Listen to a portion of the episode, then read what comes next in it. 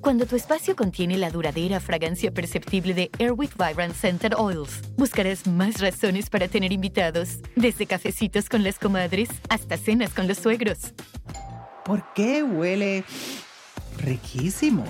Airwick Vibrant Scented Oils transforma tu espacio con dos veces más de los aceites esenciales naturales comparado con Airwick Scented Oils regulares. Respira frescura con Airwick. Hola, ¿qué tal? Yo soy Ponchote y para que mi podcast pueda seguir creciendo, necesito por favor el apoyo de gente que quiera anunciarse con nosotros. Y quiero asegurarme de que los productos que anuncien sean aquellos sobre los que tú realmente quieras escuchar. Para esto necesitamos aprender un poquito más sobre ti. Visita podsurvey.com diagonal ponchote y contesta una encuesta rapidísima y anónima que nos va a ayudar a conocerte mejor. Así podemos conseguir anunciantes que realmente te interesen. Una vez que hayas completado la encuesta rápida, podrás participar para tener la oportunidad de ganar una tarjeta de regalos de Amazon de 100 dólares. Aplican términos y condiciones. Una vez más, visita podsurvey.com diagonal ponchote. P-O-D-S-U-R-B-E-Y diagonal P-O-N-C-H-O-T-E. Así que ya sabes, espero tu ayuda. Muchas gracias.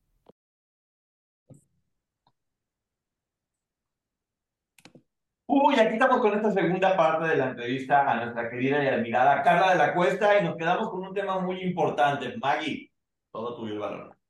Gracias, gracias, Poncho, gracias, Carla. Fíjate, Carla, que yo lo que veo últimamente es que no ha quedado claro este tema de la revictimización y que muchas veces, incluso dicho por las propias víctimas o sobrevivientes, mencionan que es más doloroso que el propio hecho que las puso en condición de víctimas. Y a mí me llama la atención cómo la mayoría de medios de comunicación excusándose en, eh, en, la libertad de expresión y el derecho a la libre difusión de ideas, se dedican a revictimizar. ¿Tú consideras que en este país necesitaríamos eh, algunas medidas más estrictas en ese sentido?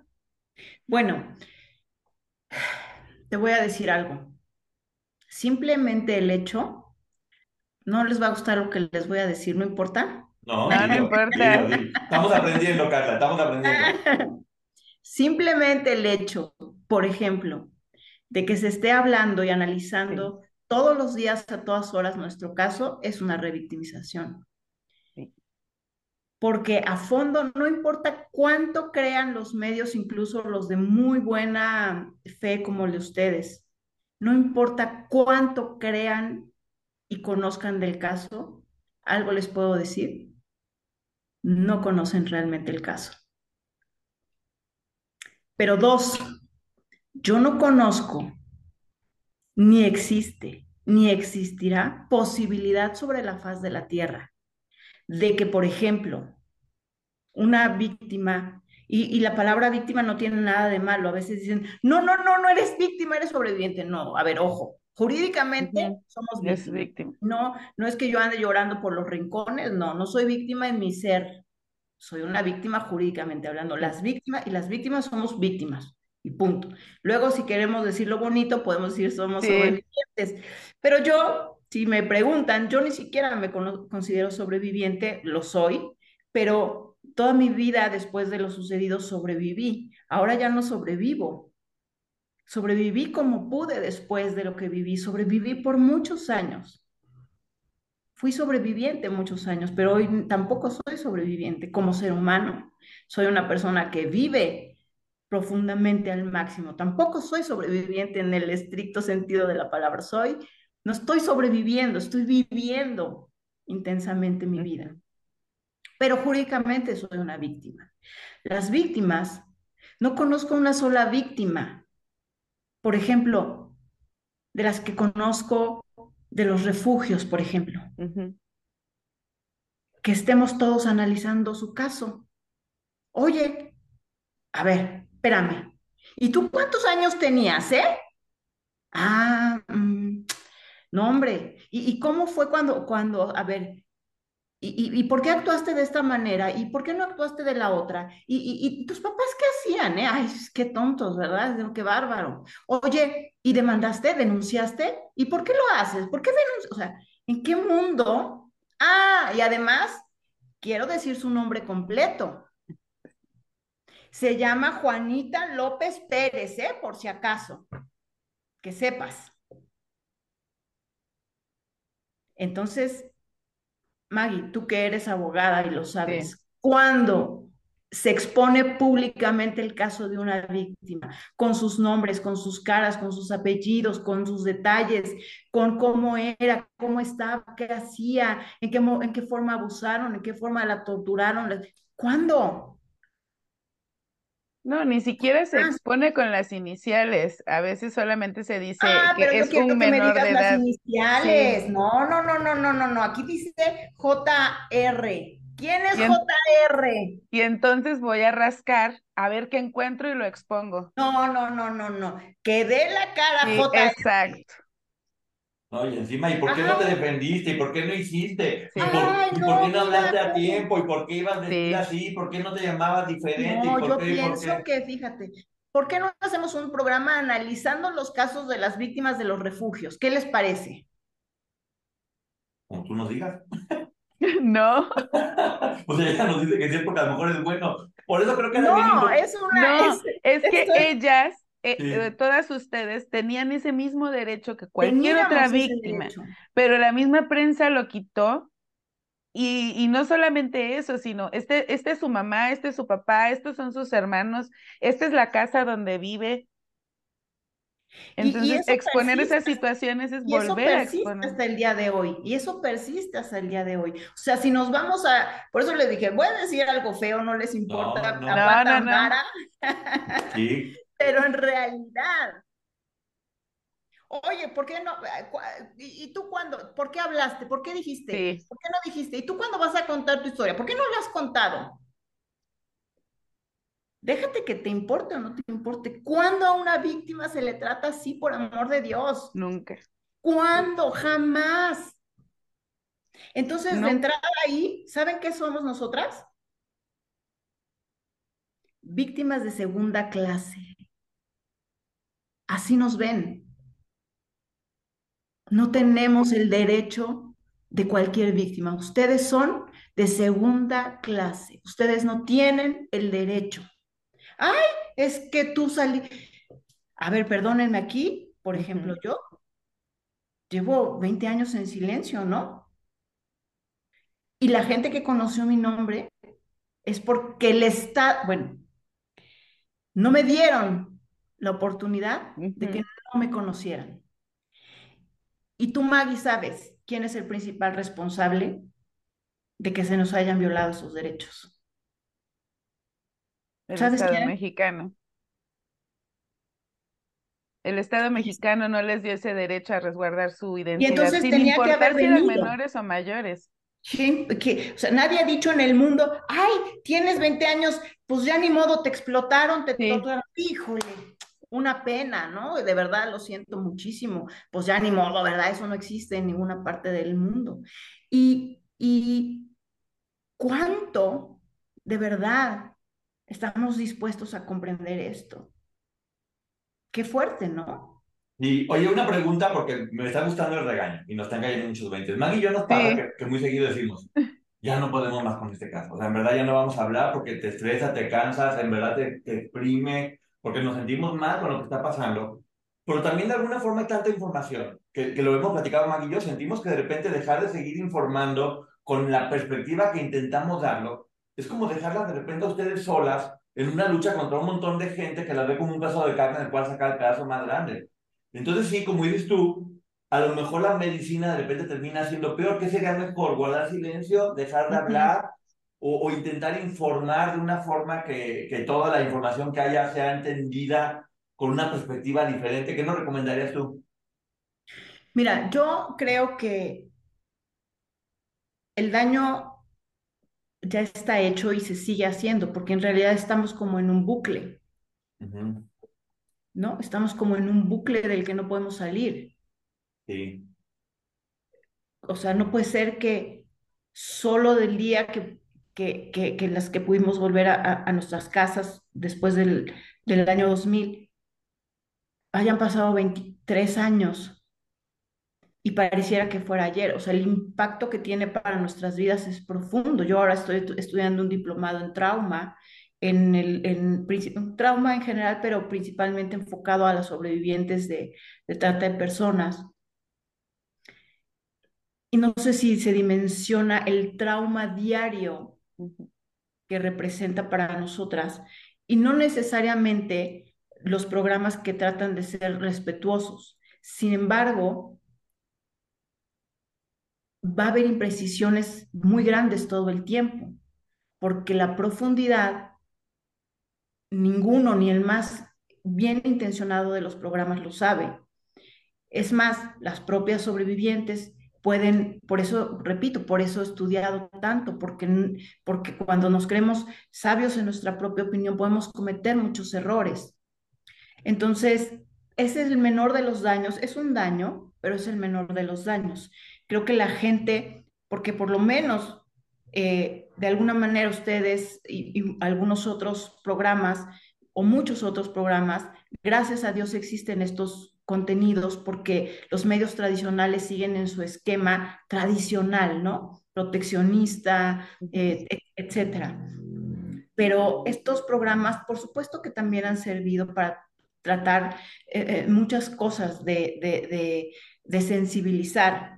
Es duro de todos modos porque al final, yo, yo les soy honesta, es muy difícil que los vea. Si los he llegado a ver, o sea, en general a uno o a otro, cuando hay alguna situación importante que me comentan, pero para mí incluso es duro porque digo, ah, sé que es con buena intención, pero hay, demasiadas aristas, demasiadas situaciones que no se, no se están comprendiendo aún y que no se saben aún y que no tendrían por qué estarse analizando públicamente. Pero también es muy, muy, incluso la parte buena también es que mucha gente se ha vuelto mucho más sensible, mucho más, eh, ha entendido mucho más. Sin embargo, también hay gente que, que, sube contenidos a las redes, que hace cosas que son estratosféricamente revictimizantes, brutalmente revictimizantes, y, y, y, que habla de si cómo se abusó, si cómo se lastimó, si cómo se torturó, si cómo se... O sea, ¿por qué tenemos que vivir esto? ¿Por qué?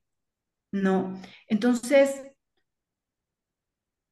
híjole, yo, yo, yo creo que es un tema bien difícil y que solo puede verse a través de los ojos. Por eso yo, yo les digo, para mí ha sido una bendición el poder también estar eh, con sobrevivientes a lo largo de tantos años, de tantos casos, porque no veo a través de mí, no veo a través de mis sentimientos, veo a través de lo que realmente sucede en cada víctima y como decir, ninguna de ellas las trataron como nos han tratado nosotros en el sentido de la exposición pública.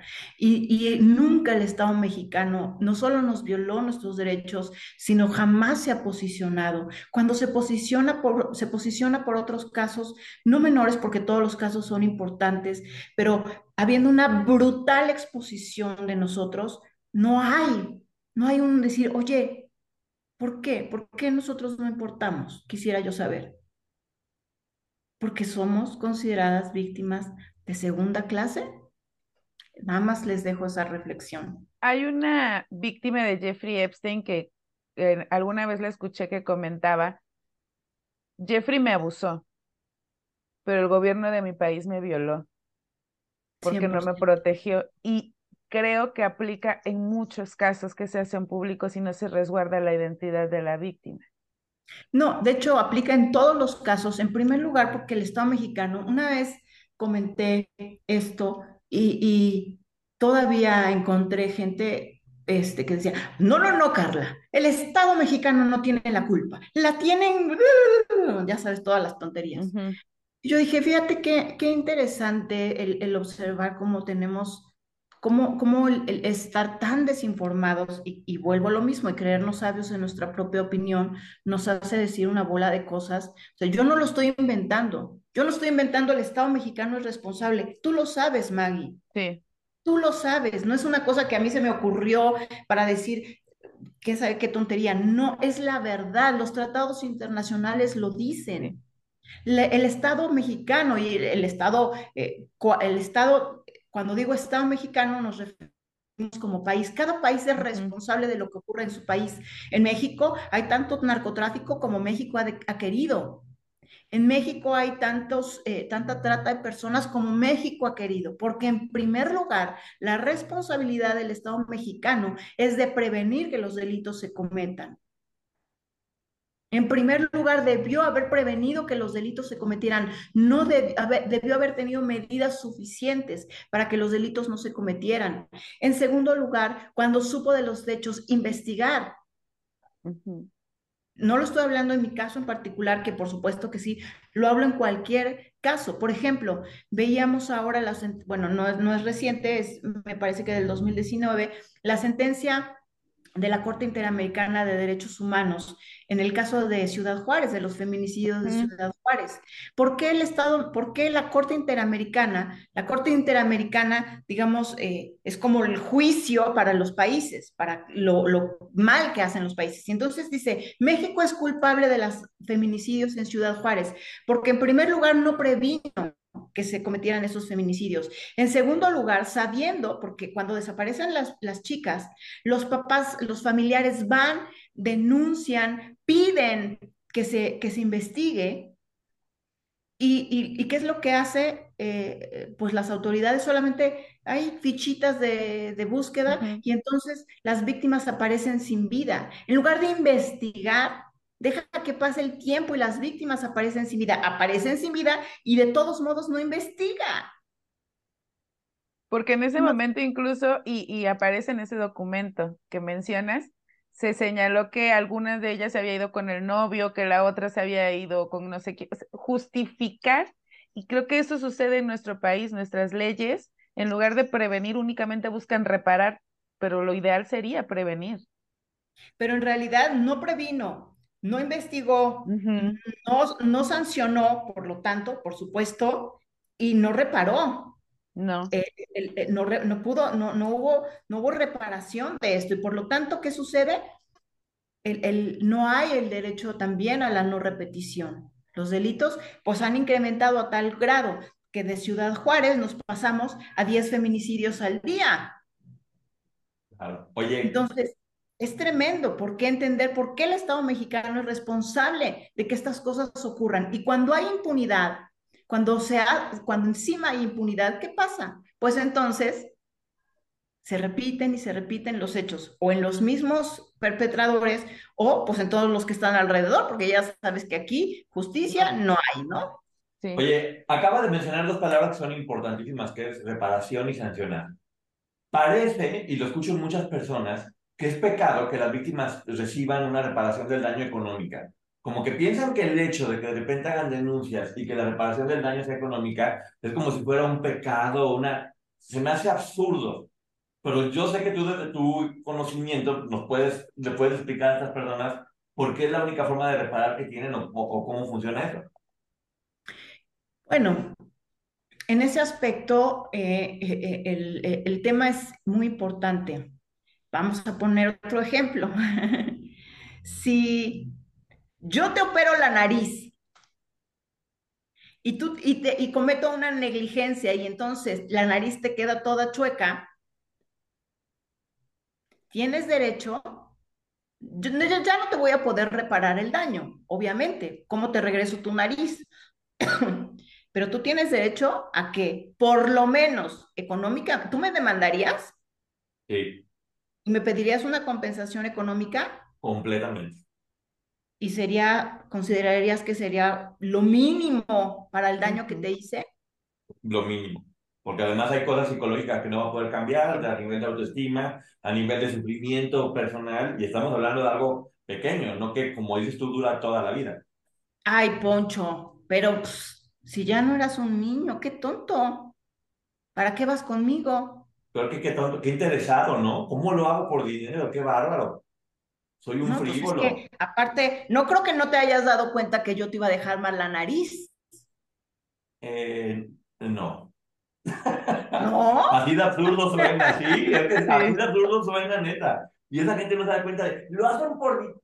¿Y cómo quieren que lo hagan? ¿Y por qué consideran que está mal? Que si, que si alguien se le lastimó tanto, ¿Cuánto dinero gastan ustedes, porque hablando económicamente, en, en reparar su vida, en salir adelante, Ujú. en, en- en terapia, en, tantas, o, o cuando no tienen terapia, simplemente en, en construirse de nueva cuenta? ¿Y de dónde creen que sale eso? ¿Quién creen que se los tiene que dar? ¿O de qué manera? Pero mira, en realidad no es, es y, es y no es el punto. El punto es por qué si tú tienes, nadie te juzgaría por demandarme porque te dejé chueca la nariz. Nadie, nadie diría, ay, Poncho, qué tremendo eres. Nadie lo diría.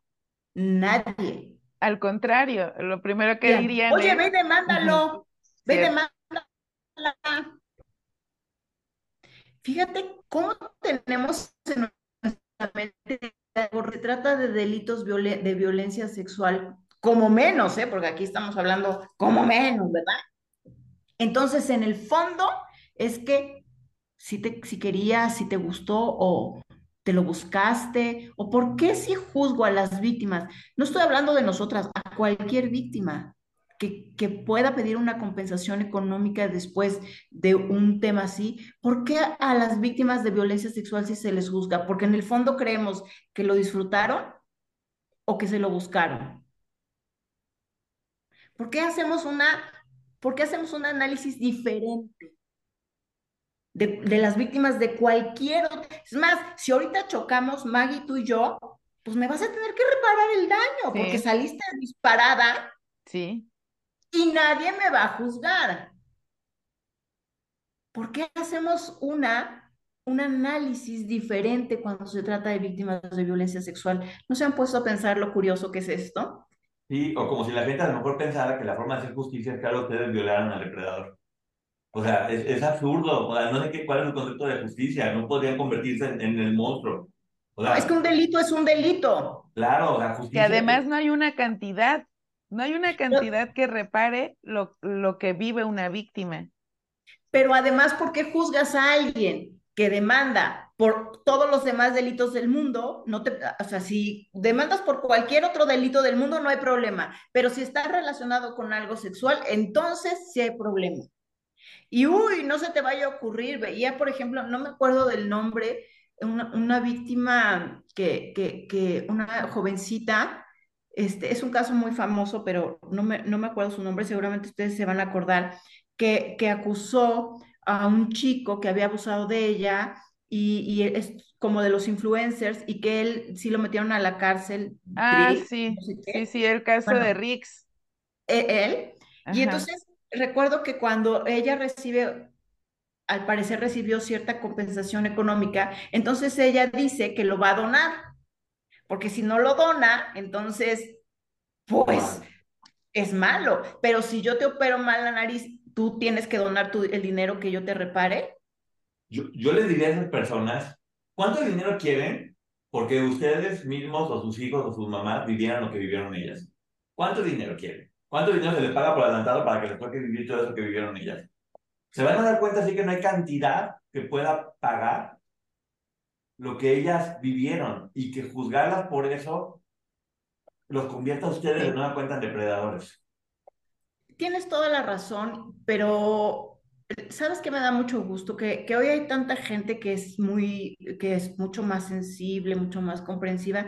Creo que es un sector ya muy controlado, muy ahí, muy específico, el que, ese sectorcillo ahí, el que está como que tratando de, de- de desvirtuar, pero es un sector ahí, ¿no? Un sector específico que, que pareciera que, que para eso trabaja, básicamente, por decirlo de alguna manera. Es ese sector, el resto de las personas, algunas más, algunas menos, pero creo que, que la parte buena es la sensibilidad, porque miren, no se trata solamente de nosotras, se trata de que nosotros somos el reflejo de lo que realmente está viviendo cada víctima ah, y que sus casos no son conocidos, ¿no? Eh, y que, y que realmente si alguien puede ser inteligente. No se trata de ser sensible, incluso se trata de ser un poco inteligente, pensar un poquito, ¿por qué yo, me, por qué yo lo ve- vería mal, algo así? Pues lo mismo le va a pasar, porque ustedes creen que, miren, por ejemplo, recuerdo el caso de unas primas que, eh, bueno, ellas literalmente salieron a la fiesta del pueblo y un tráiler las subió y, y las explotaron sexualmente desde menores de edad, ¿eh? Era una madrota la que estaba al cargo de ellas.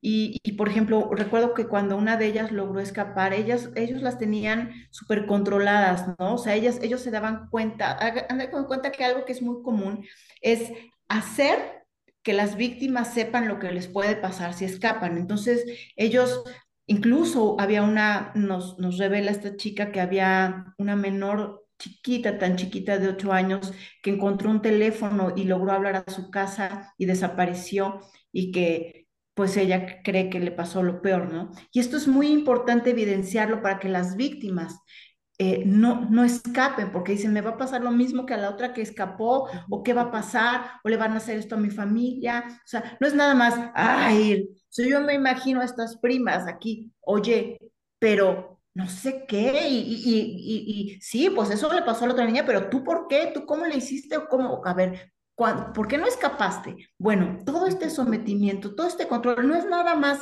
ay, qué lista, qué tonta. ¿Quién ha vivido lo que, lo que significa que tú sientas que si te escapas puedes perder la vida o la gente que amas puede perder la vida? ¿Quién puede comprender eso?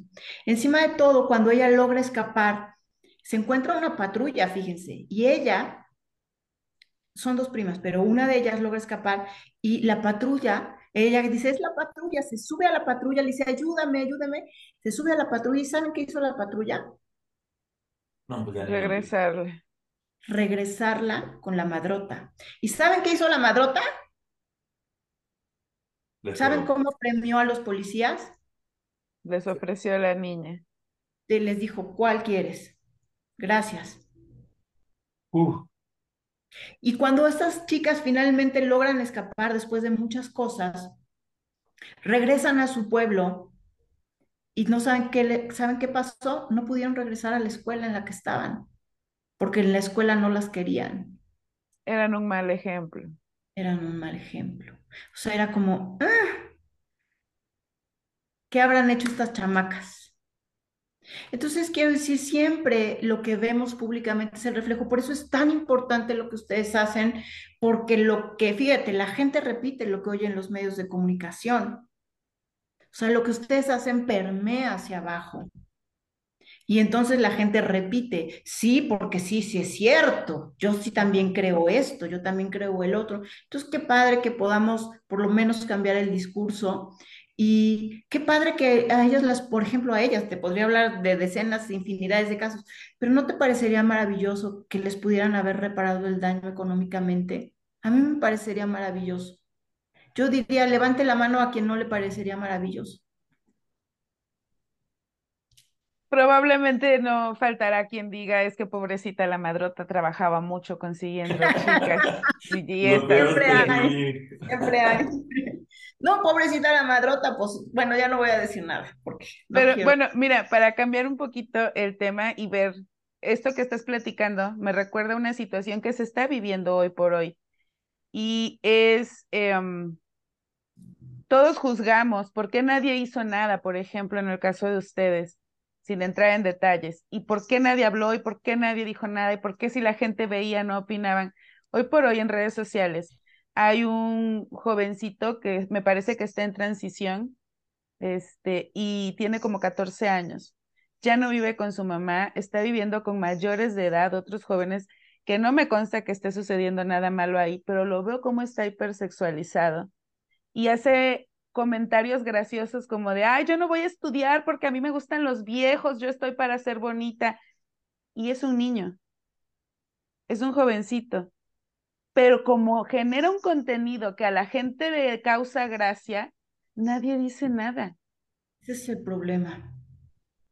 Ese es el problema, que, que ponderamos nuestro entretenimiento sobre lo, lo que debe ser, ¿no?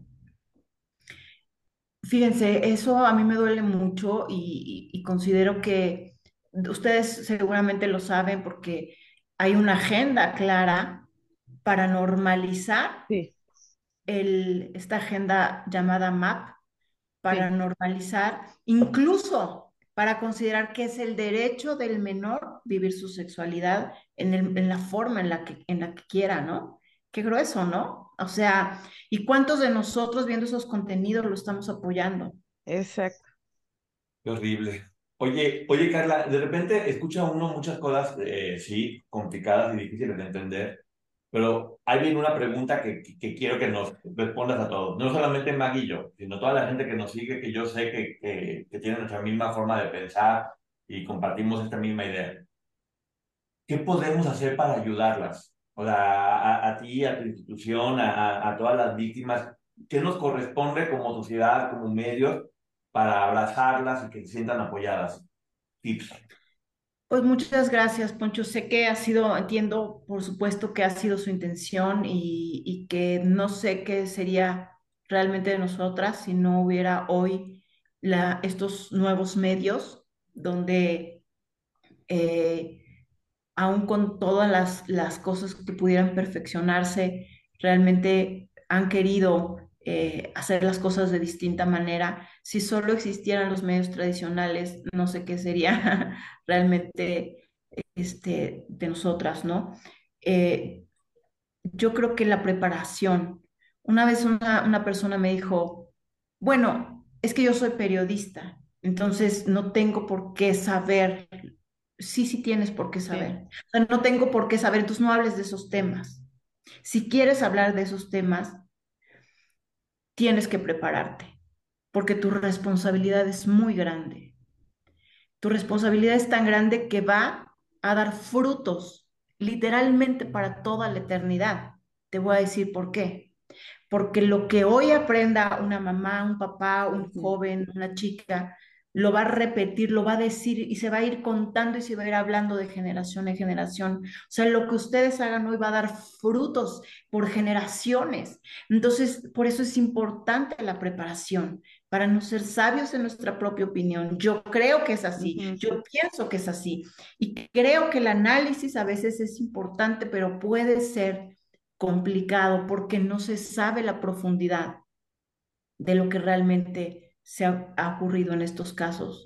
Y creo que igualmente como, como, como es la responsabilidad del Estado mexicano, también creo que ustedes como medios tienen la responsabilidad de que si bien no se puede llegar como tal a la verdad, por lo menos encontrar la forma de no minimizar los hechos de no romantizar los hechos, de ver a través de lo que realmente jurídicamente sucedería, no a través de lo que nuestro corazón nos dice, sino cómo funcionaría realmente. Porque si no, cuando, cuando minimizamos los hechos, cuando, cuando los acomodamos a nuestro sentir, también es complicado. Sin embargo, creo que han hecho un gran trabajo que han hecho un gran esfuerzo y que sí efectivamente hacen que no nos sintamos solas y que, que lo que hacen no solamente nos va a servir o, o pudieran servirnos a nosotras, sino a cada persona que hoy está sufriendo esto y que pueda decir, sí puedo hablar, sí puedo decir las cosas. Tal vez no públicamente, pero se lo, ya se lo puedo decir a mi mamá, ya se lo puedo decir a mi hijo, porque el silencio es lo único que genera impunidad. Pero en una sociedad donde hablar te cuesta también la vida, aunque vivas,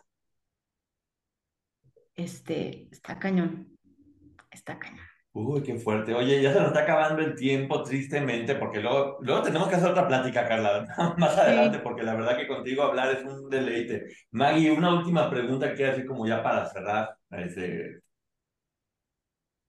nos des, sí, ya solo para cerrar, a mí me gustaría saber, Carla de la Cuesta, ya nos contaste que hoy vives y ya no sobrevives. Algo que nos pudieras platicar que ves diferente a la distancia, que a lo mejor hoy disfrutas una taza de café en la mañana, que esas cositas que hoy te hacen vivir al 100%.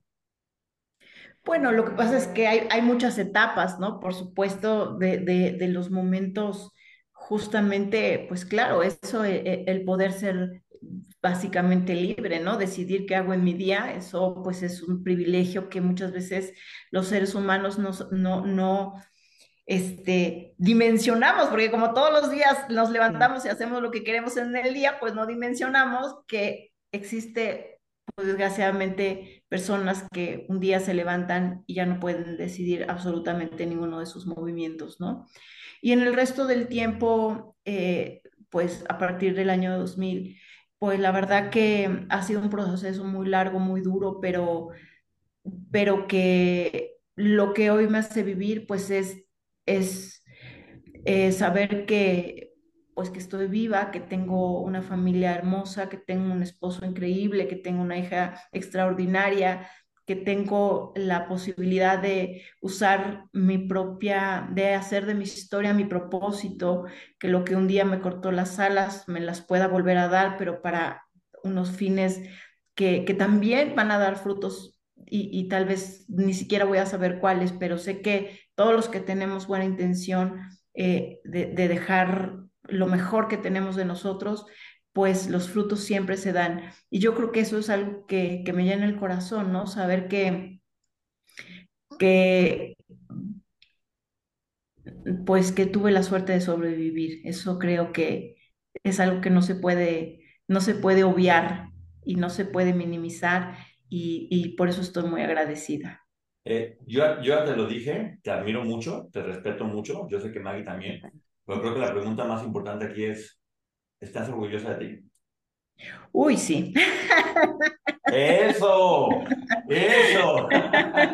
De eso se trata. Claro que sí, muchísimo. Creo que, creo que no hay mejor comentario para poder cerrar esta, esta entrevista que ese comentario porque da mucho gusto. Eh, eres muy poderosa, tienes mucha información, estás transformando, eres muy guerrera. La gente de repente ve, las ve tan fuertes que, se les olvida por qué se volvieron fuertes, cuál fue su proceso, y no respetan ese proceso o esa historia que cada uno de ustedes tiene. Y sí es importante, como dices tú, que estemos informándonos todo el tiempo, porque muchas veces la ignorancia puede ser el arma más peligrosa para acabar con la vida de otras personas. Entonces, es nuestra responsabilidad estarnos preparando y por eso estás tú aquí en esta ocasión que era lo importante. Yo te dije, ven a educarnos porque nos has ayudado mucho a nosotros y queremos que eso siga ayudando a la gente. Algo que quiera decir, Carla, antes de irnos, que ya esta cosa me marca dos minutos y ya me estresó. Ay, no, pues muchas gracias, porque sé que, sé que de repente los, los contenidos, a la gente lo que le gusta es carnita y chismecín y que ustedes estén dispuestos a, a ceder eh, eh, y, a decir, no importa que no sea una entrevista de chismecín o que no sea una entrevista así como muy jugosa de, los detalles de cómo fueron sus, los hechos vividos, ah. sino que, que, tengan esa apertura, ese, ese corazón de decir, no importa, queremos que eh, realmente también ser parte de, de, estos, de estos cambios tan, tan relevantes que estamos viendo y que se van a seguir viendo, ¿no? De una manera sensible, poderosa, inteligente, humana, eh, que no están priorizando sus contenidos sobre lo que realmente importa. Yo creo que eso es demasiado valioso, se los agradezco. Ahora, lo hemos dicho mil veces, el gran error de este caso fue tomarlo como un chisme de espectáculo. Sí. No es un chisme de espectáculos, hay que tomarse con la, con la seriedad que se merece porque estamos hablando de vida de seres humanos. Y bueno, muchísimas gracias Maggie por haber estado aquí también gracias. Carla, en verdad, no sabes cómo te admiro. Eh, yo sé todo lo que estás haciendo. La gente tiene que después conocer un poco más. Se nos cortó el tiempo, pero luego hablamos de alas abiertas, de todo lo que hacen, de cuánta gente están ayudando, cuántas personas con unas historias terribles que hoy gracias a ustedes pueden sentirse protegidas. Así que gracias a todas las personas que nos están viendo, un gustazo. Y ojalá se repita la visita porque aprendemos mucho. nos vemos. Muchas gracias, chicos. Bye. Bye.